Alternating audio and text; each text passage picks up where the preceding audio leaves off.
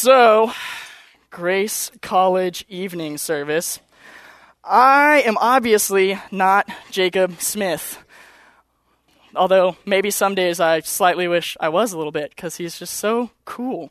He does such a good job of teaching. Uh, but I'm not. My name is Laine. I am a youth leader at Southwood. Uh, so I was there when Jacob was there before he moved up to be the big bad college pastor that he is now. Um, back when he was just a scrub doing youth ministry and teaching occasionally, mostly just playing with kids. But, so that's how I know Jacob. That's kind of how uh, I've known Jacob, and he's kind of given me the opportunity to come up here and teach with you guys. And yeah, that's pretty much it. We're going to go through the life of David today, but in order, I feel like, to better um, just appreciate the, the, the goodness of this talk, we need a little bit more background information on myself. Uh, you need to learn a little bit more about me before you, I guess, count me as a credible source. And so, when I was growing up, um, I grew up like most young boys do, and I was convinced that the only way to come into manhood started with a treehouse or a fort right? And that's what Hollywood has kind of taught us. And they, they give us these extravagant tree houses that somehow a six year old with a hammer and a saw has put together with no adult supervision, but it's got floors on floors on floors and, and slides and, and ladders everywhere. And that's a little bit mind blowing because most students are here for four years to be architects, but they figured it out in first grade. So you're wasting your money. Just go build tree houses, right? Um, and I was, I was convinced of that.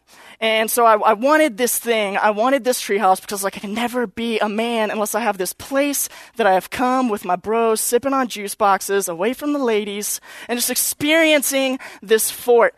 And so in that want, in that desire, uh, we, we moved to this house in Georgetown where I'm from. And in the house, uh, we had a half acre backyard. It's the biggest backyard I had had as a kid. And there's this tree in the back corner. And I was convinced at that time that we had solely bought this house for my treehouse. That is why we moved, because I needed somewhere to hang out, to get away from my siblings who were just awful, right? Um, but I needed that place to get away. And my dad, even at one point, was like, That's the tree. And the skies opened up and the sun shone down. And I was like, Man, that is where I'm going to build my treehouse. That's where I'm going to become a man and build all my memories. My dad was like, that's going to be the one, right? There's even a point where we built a ladder and it nailed it to the tree, and it was like we were like staking our flag on the moon, right? This is where greatness was going to happen.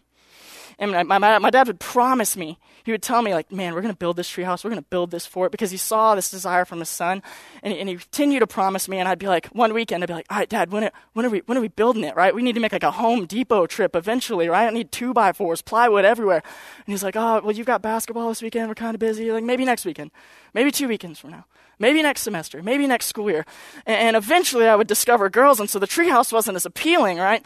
But and, and my brother, when I was younger, he would tell me, because he's six years older than me, he would tell me, like, dude, you're not getting a treehouse. I'm like, what? Why?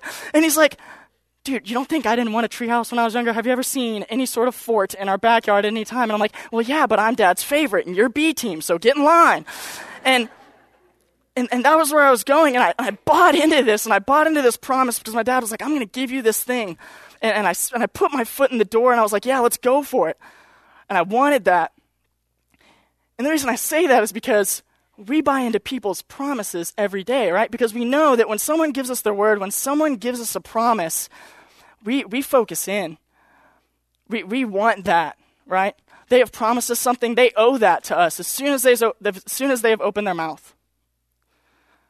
And I say that because where we're at in the life of David, as we've gone through, is we're at a promise that God has given him. And I say that because if God is promising something, we better get on board. Because God's not like my dad, right? Like, He's going to do what He says that He's going to do if we believe that God is who He is. Right? He's not like my dad. He's like, we're going to get to it. We're going to get to it. And I, to this day, like my future son, will never have a treehouse for two reasons. One, I don't want to make a promise that I can't keep. Two, if I didn't have it when I was a kid, my kids aren't getting it. All right? That's good. That's a, that's a hard and fast rule. I want a better childhood than them. Maybe that's selfish. I guess we'll, I guess we'll figure out one day. Right? So, so we're going to move into these things called called covenants. And we're going to look specifically at the Davidic covenant. We're going to look at this promise that God has specifically given David. And he's going to give him such an awesome promise. and it impacts us today, and it's beautiful. And as we look across the Old Testament, we're going to see that God gives multiple people promises, right? He gives Abraham a promise, and he's like, I'm going to make you the father of many nations. You're going to have as many kids as there are stars in the sky, sand on the beaches. It's going to be awesome. And he continues on, right? And Moses is going to lead God's people out of Egypt, and he's going to give Moses a promise. He's going to say, Look, I'm giving you these commands. If you can follow these commands, I will take care of your people. I will do these good things for you. And they all line up with each other, and we move, and we're going to move into David's promise. And what we're going to find is a lot of cool things. But I, I, feel like in order to understand David's promise, if you weren't here last week, we need to know a little bit about Jacob's talk last week because Jacob kind of he kind of set me up, right? He kind of put a ball on a tee for me, right? Because Jacob talked about this, this moment where David had these plans. He was going to build this temple to glorify God. He had this good plan for the Lord, right? He, he had a good heart behind it. Even his buddy Nathan was like, hey, the Lord's with you. Go do it and he had made these plans, and God steps in and he gives him a hard and fast no. Right? He says, that's not going to happen, right? And all these plans that David has are crumbling around us, and we know exactly how David feels, especially in college our, in our four years, because we make plans. We want to be in these organizations. We want to be a leader of this. We want to have this job, this relationship. We want to get married to this person afterwards. And we can only see within about six years and that, or, you know, like maybe seven, eight, nine, some of us are going to be here for a very long time with multiple degrees because we don't want to join the real world. But that, that's where we're at. And so we feel that for David. And Jacob kind of moves on and he's like, but, but we need to, we need to be where David was at. We need to respond to God's no in the stillness and be able to sit in the stillness. And if you're anything like me, and maybe it's just because I'm a terrible person, I'm sitting there and I'm like, I don't, I don't, really know exactly how David got to this stillness, right? Because I've been there and I've seen when God is going to take everything and he's going to strip everything, and my response is not usually to sit.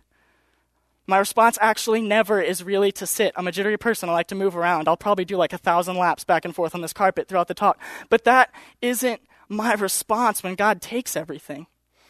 And so when I left last week, I was like, why can David sit in the stillness? Why can he have everything taken from him, all his plans changed, and still just sit and wait and see what the Lord is going to do? And the reason for that is because we kind of took a hop, skip, and a jump last week, right? We kind of covered the first half, cut straight to the ending, and we, we missed the middle. And the middle is God's promise, right? And the middle is the why. So this summer, I went on a little bit of a bike trip. And uh, we started in Virginia Beach and we, we biked down to Austin, Texas in about 30 days.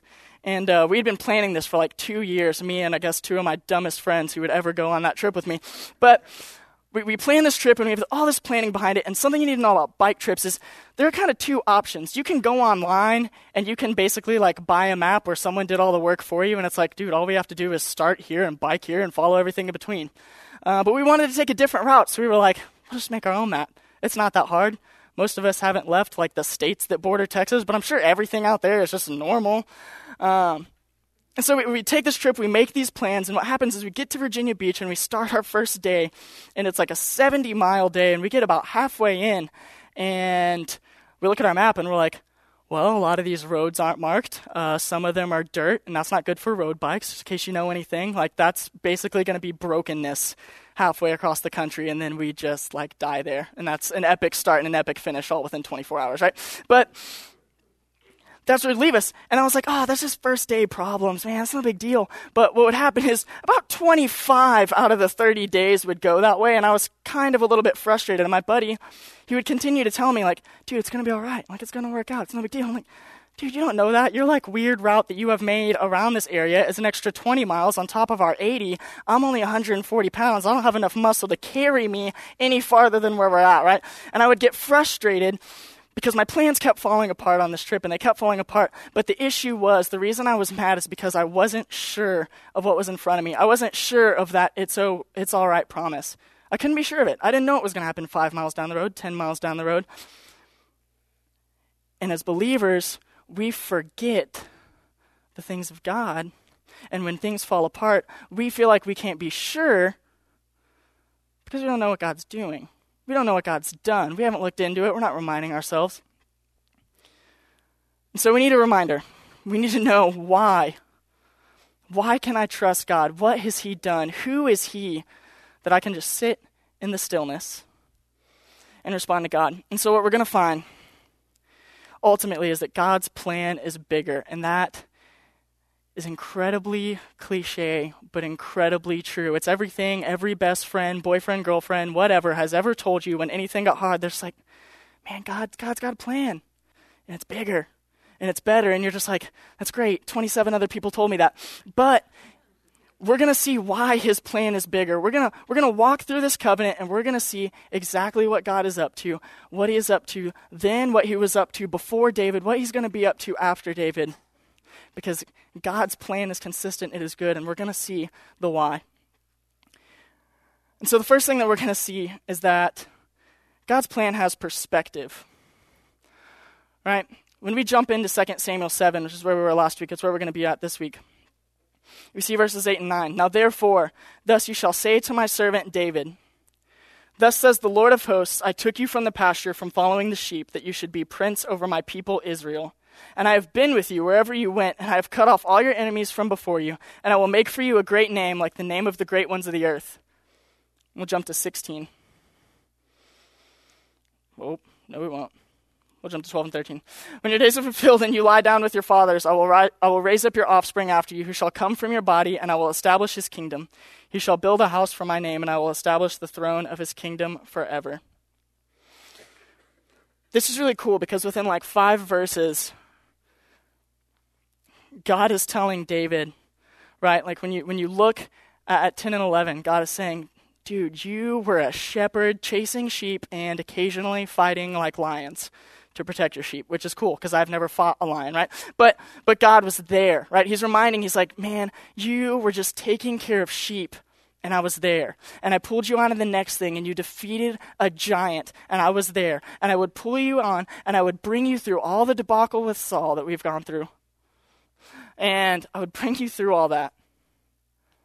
And that's why you're able to be here, because I was here before you, right? So he proves, like, I've, I've t- already taken you so far. I've taken you up to this point. But God goes one step further and He says, After you're gone, I'm going to keep doing what I've been doing the whole time. I'm going to take care of your offspring. I'm going to give you a line after you go.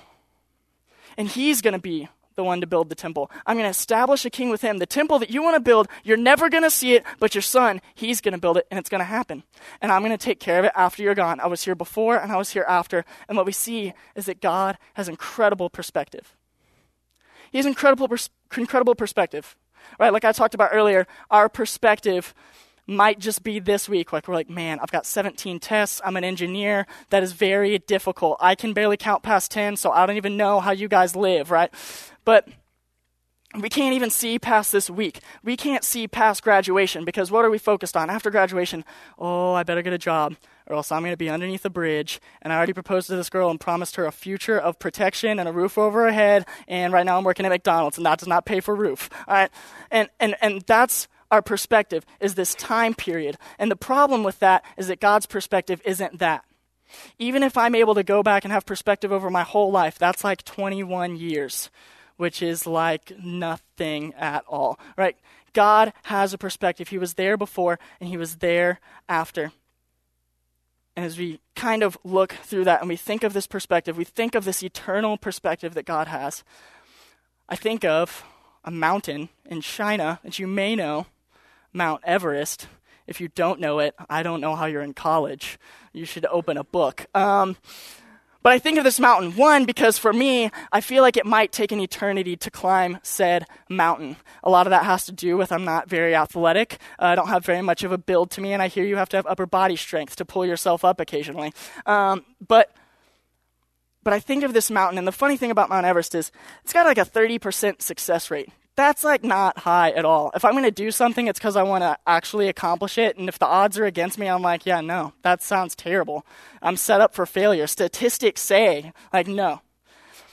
And so it's got a 30% success rate. It's got like a 3% death rate. Um, I'm into doing things that have a 0% death rate uh, because I like living and falling from mountains is not my cup of tea, right? Like, if I have to risk that, I don't want any part of it.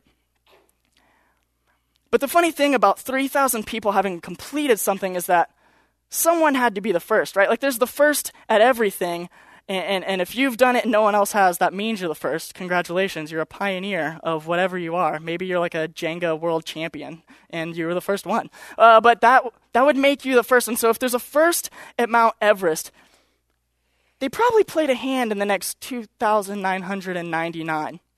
Right? They probably played a hand in that. What we look is we look at the two first climbers, the very first people to climb it, about 60 years ago. They're on this expedition right? Which also, they're extra dumb compared to the regular mountain climbers because they're doing something that has a 0% success rate and still some sort of percentage of death rate. So, like, the odds are super against them. But they go and they climb this mountain and they make it to the top to only spend 15 minutes at the top of this mountain. 15 whole glorious minutes of no oxygen and a lot of cold weather. Both things that I love oxygen, hate cold weather. That's why I live in Texas. It's a beautiful place. It's the greatest nation in the world, right? But they make it to the top of this mountain for 15 minutes. Uh, if you don't know anything about mountains, it's not like an afternoon thing. Like, it's not just like going for a picnic. It takes days. You have to camp out on the mountain. And these guys go and they use nine different camps to make it to the top of Everest. And the cool thing about those nine different camps is that four of them are still used today. 60 years later, four camps on a mountain are still used for the other 2,999 people to make it to the top. And I don't think that that's a stroke of luck.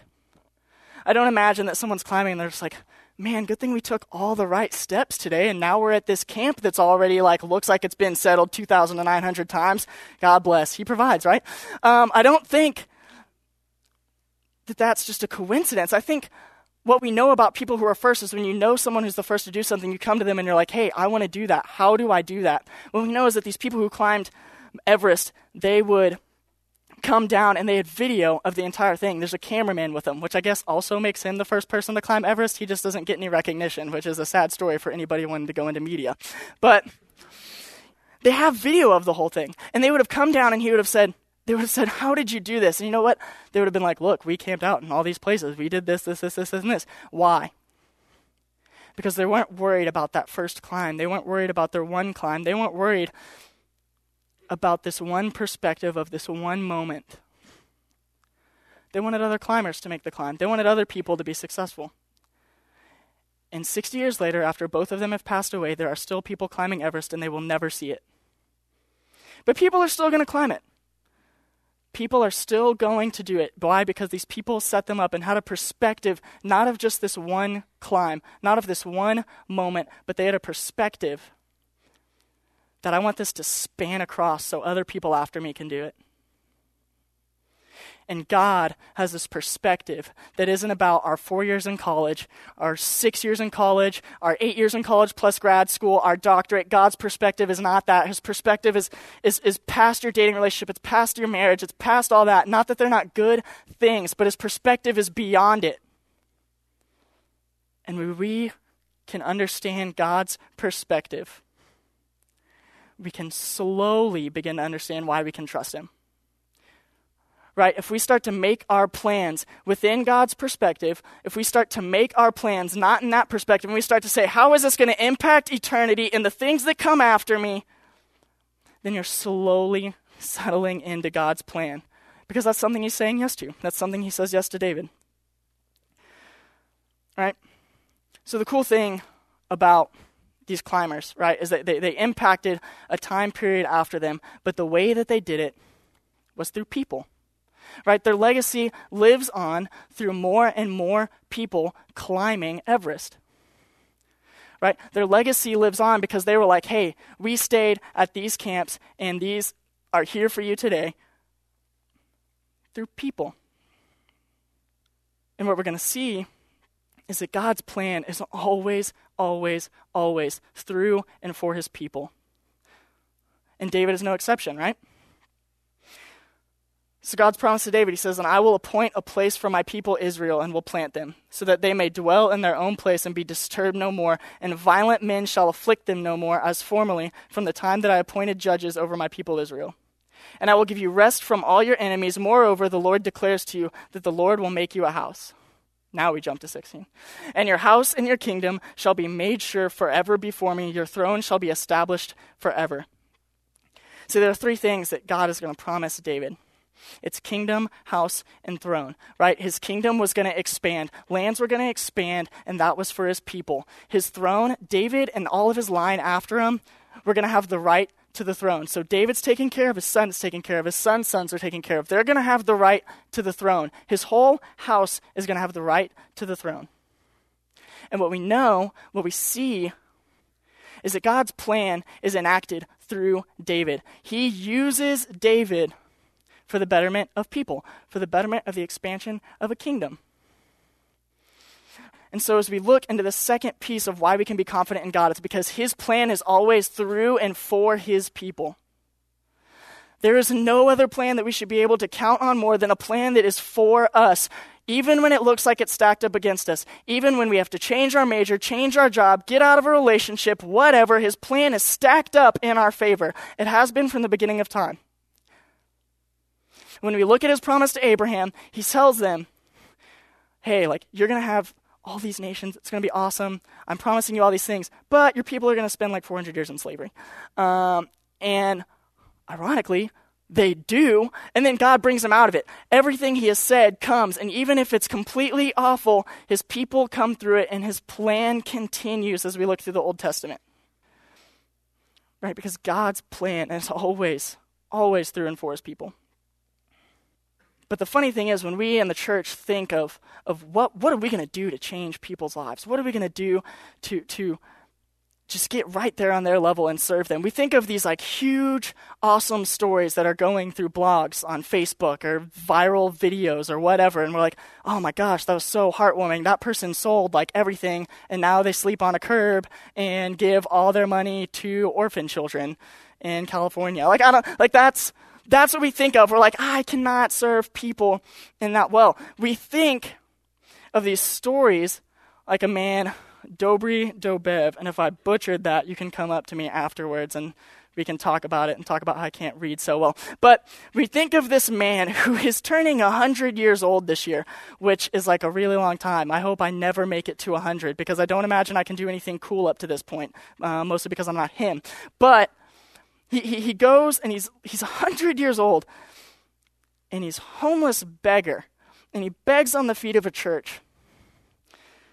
And he begs on the feet of a church and he takes this money and he walks 25 kilometers. I say kilometers not because I'm British, but because he is. And so that's what it's measured in. Um, don't worry, I'm still hard and fast with miles. I love it. But he walks 25 kilometers and he gives the money to orphan children. That's what he does. He doesn't keep a dime of it for himself. He's not like, well, I'm, I keep 90% and live in an awesome house, and then I toss another 10% the orphan's way. I just walk because it sounds cooler. I own a Ferrari. No, he walks and gives them everything that he is getting at 100 years old, right? I don't want to walk 25 kilometers now. I definitely don't in 79 years. But that's what he does. That's how he serves people. Why? Because he knows that God's plan is for his people. That's what he knows.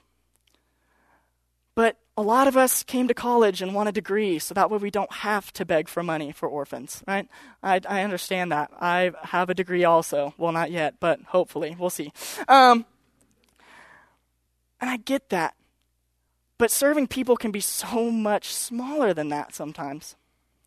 So, spring break, uh, I went up to Lubbock with my girlfriend to spend some time with her older brother who coaches high school football up there and see some of her friends. And um, Lubbock is about as great as we all think it is, not very. Um, but we go up there, and while we're up there, she's like, "Oh, hey, let's uh, let's go see our friend, my friend Jordan."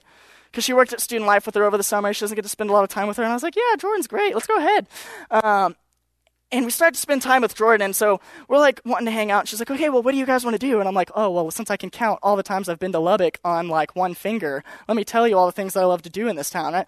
Um, and she's like, well, how, how, about we go get coffee? And I'm like, don't you hate coffee? She's like, well, yeah, but you guys love coffee, so we can go. And I'm like, no, I don't want to go do something that you're going to hate the whole time. Right? Like, that sounds awful for all of us. She's just going to be there like, I really enjoy my water glass. Um, no. And I'm like, that, that's, I think she's just trying to be like sweet, right? Well, then we, we go to lunch with her the next day. And, and the whole time that we've been with her, she's like, hey, do you guys need anything? Can I, can I do anything for you? Can I take your trash? Can I buy you things? I'm like, chill. I just want to go see a movie, right? Like I don't, I don't need somebody waiting on me hand and foot. If I did, I would have never left home. Um, but we go to lunch the next day, and again, she's like, "Hey, can I just take your trash? Can I, can I, can I do that? Can I get you like a salsa while we're up?" And I'm like, "Yes, sure, take it all. This, let me pile up your arms. Actually, this is great. I wasn't gonna leave my seat. Thank you." And we get in the car, and I, and I look at Haley, and I'm like, "Is she always like that?"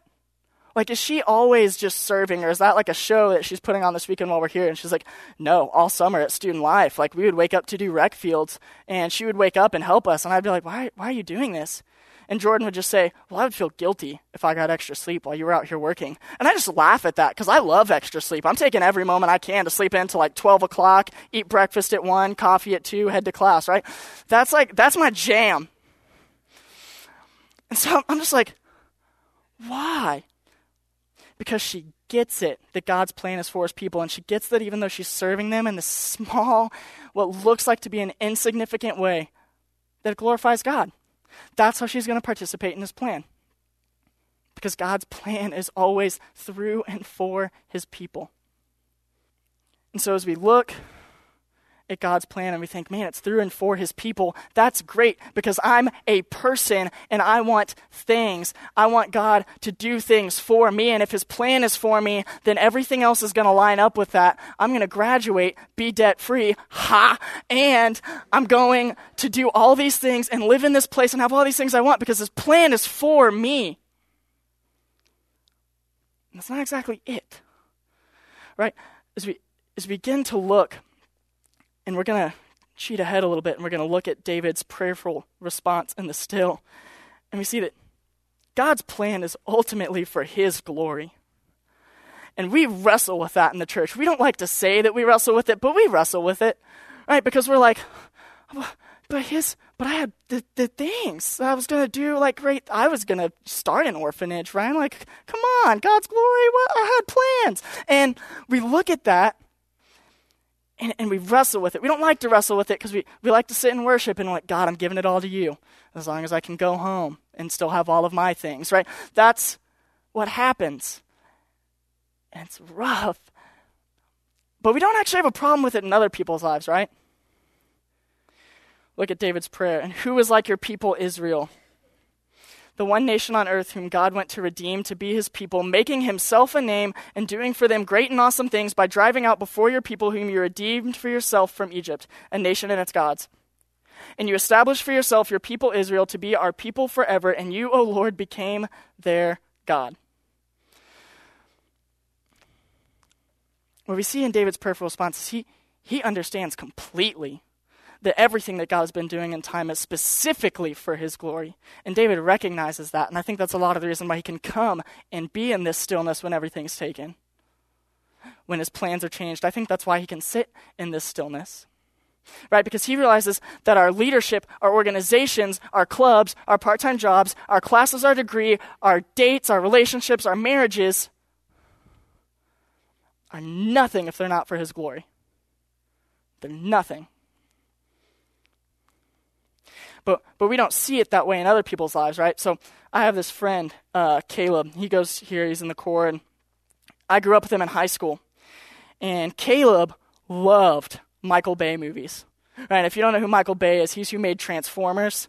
Um, and it's not because David's David Caleb's like a Transformer nut right? He, like he never watched a cartoon. He loves it specifically because he's a man and he loves explosions. And if you're a man and you don't love explosions, you should walk out now and go blow something up. Your life will be changed forever. Not a building, maybe like a controlled explosion in your backyard, but Caleb loved those things. He loved Fast and Furious because he loved fast cars. The actual joke with our friends was if something doesn't blow up or drive by fast that looks expensive in the first five minutes, he's just going to get up and walk out or fall asleep because it's not his movie. Like it can be the most well written, perfect script, and he's like, "No, peace out. I didn't see like anybody die, no explosions. I'm gone.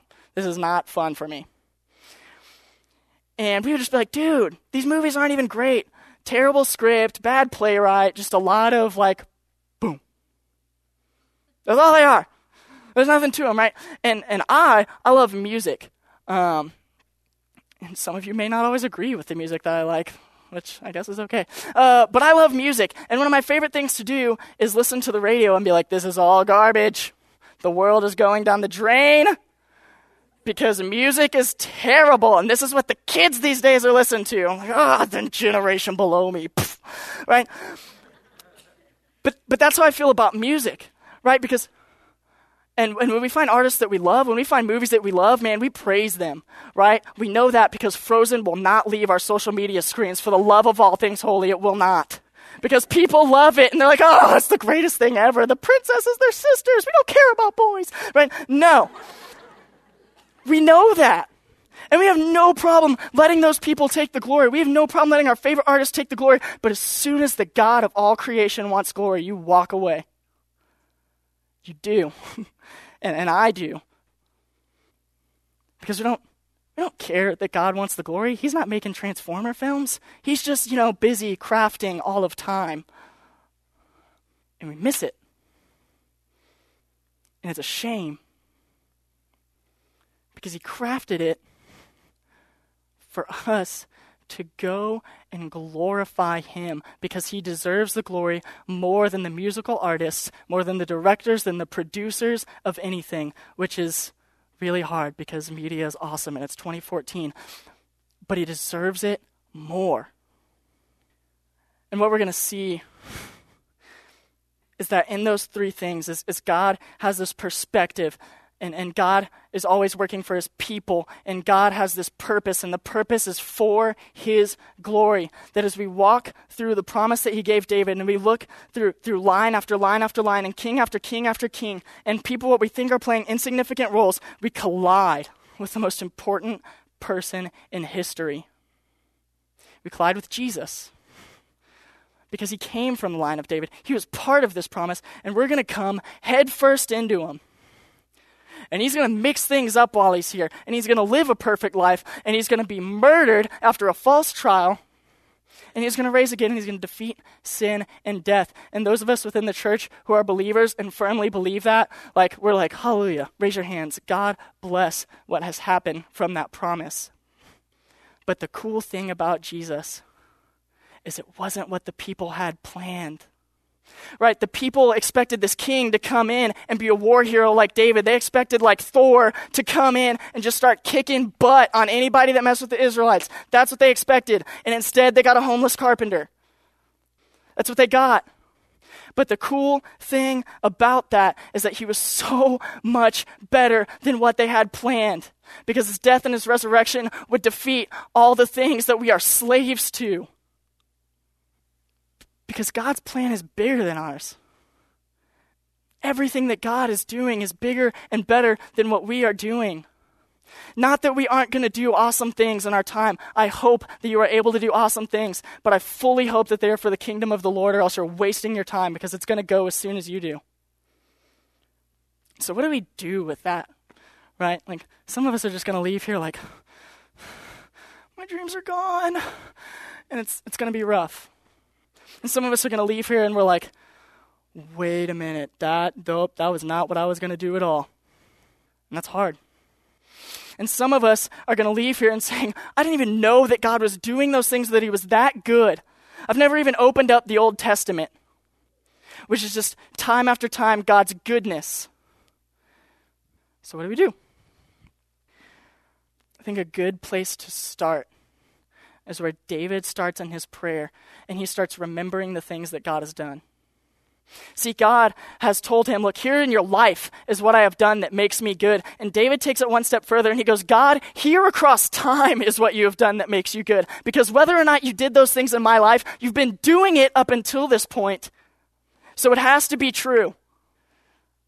So maybe what we need to start doing as a church is saying, where's God been good in my life? Where's God been good across time? And that starts with opening up the Word and seeing where He's been good there. And that might start with looking back in your life and seeing where He's been good. Maybe you need to start journaling, right? Like even dudes, maybe you need to go buy a journal so you can remember when God was good. I know that's weird. You don't have to start with Dear Diary, but you need to start remembering when God was good in your life and the things that He has put there for you right? We need to look back and we need to make our plans in light of those three points. If they don't have perspective, if they're not for his people, And if they aren't for His purpose of bringing Him glory, then you are wasting your time. If you are building your kingdom and you are building things up for you and for you and for you, you're going to die and it's not going with you to the dirt. It's not. It could, but I don't think anybody is in the interest of digging a hole that deep. But that's where we're at. And I think that that's a great place to start with what we do, is just reminding us of God's goodness, being like David. And now that we know why we can come to God in the stillness, in that stillness we say, God, you have been good here, here, and here. And though right now looks terrible and dark, it doesn't matter because all of these times before you have pulled me back. And if it's your first time to go through a trial, it's the first time that God has ripped things, then you go back and you praise God that that's the first time that God has ever taken anything from you because it's going to be for His glory and it's going to be for His good. And I'll leave you with one last story, and then the, we'll pray, and the band will come up and we'll lead in worship. But about a month ago, I was uh, sitting on my back porch with my roommate because uh, that's what dudes do. We have like one day a month where we're like, okay, now we'll open up, we'll be serious. The other 29, we'll screw around, but this this is where this is where we'll be serious. We'll talk about our emotions. Cool. Um, and we, you don't ever like sit across from each other either. That's a bad move. You don't want to look into each other's eyes. You're right next to each other, and we sit and, and, and we're talking, and we start to talk about future things because I'm approaching graduation. and He's going to be graduating in a, a, a couple years, and we begin to talk, and, and we're like, man, like real things are around the corner, like like business, second degrees, all these things are coming up, and and we like kind of start to freak out while we're talking. Like I'm sweating, and I'm like, oh my gosh, they're coming so fast, and and we're talking, and he's like, man, like, what if what God wants me to do has nothing to do with my degree, right? Which I hope what God wants me to do has nothing to do with my degree because I'm RPTS and I don't want to work at Yellowstone. But but he's an engineer, right? And so he's like, what if what God has planned for me has nothing to do with my degree? And that's hard for those of us sitting here like, man, that is tens of thousands of dollars for a piece of paper that like isn't even going to get me a job. And it's like, man, what, what if God has something else planned? And I'm like, man, that's totally cool. Like, you, you're so you're so smart. You're so good at things. Like, God's gonna have something big for you. And he's like, man, what if I end up under a bridge one day? I'm like, oh gosh. I like I like I had a small heart attack because I was like, no, not the bridge, right? Like we come to school so that way we don't end up there. He, he, he goes, what if what if I end up under a bridge one day? And before I can even answer, he answers his question with a question and goes, Does, does that make God any less good? And I froze because I was like, oh, he's not actually asking his question. He's about to make a point. Get quiet. It's coming in fast. And, and, and I sit there and I'm like, oh, I'm so ready for this. This is going to be awesome. And he says, no, it doesn't make God any less good. It doesn't make it any less good at all because I can love God and love His people whether I'm in a home, whether I'm in a big home, whether I'm in Texas, whether I'm in Wisconsin. It doesn't matter because God is still God and His plan is still good. And I know that His plan involves loving Him and bringing Him glory and loving His people. And if I have to do that under a bridge, then I will be happy under that bridge. And I'm just like. Like I almost asked him to come teach tonight because I was your wisdom is beyond my years. But I think that's where we need to come to is what if God puts us under a bridge? Is he any less good? Is he any less God? Because I don't think so. Let's pray. God, I uh, thank you for tonight. Um, I thank you that we live in College Station and that we can fill a room with college sta- college students who just want to know you and want to learn more about you, want to love you deeper, who want to love your people and bring you glory. And I thank you for that so much, God. But I pray that we would not leave this room as just another group of college students building our kingdoms, racking up our degrees, racking up our wealth, so that way we can do great things for the next 50 years and then it would all come to an end. Because that would be a tragedy, God. And that is not in line with your plan. And so, God, I just, pray that we would take this time, Lord, to, to worship you God, and to bring you glory in that way. And I pray that we would take a little bit of time to let you remind us of your goodness, remind us where you have been good. So that way we can walk onto campus, whether it be Blinn or A&M, and we can begin to participate in your greater and bigger plan. And so I thank you for tonight, and I thank you for this opportunity. I just pray that you would move violently during worship, God. And just my prayer. Amen.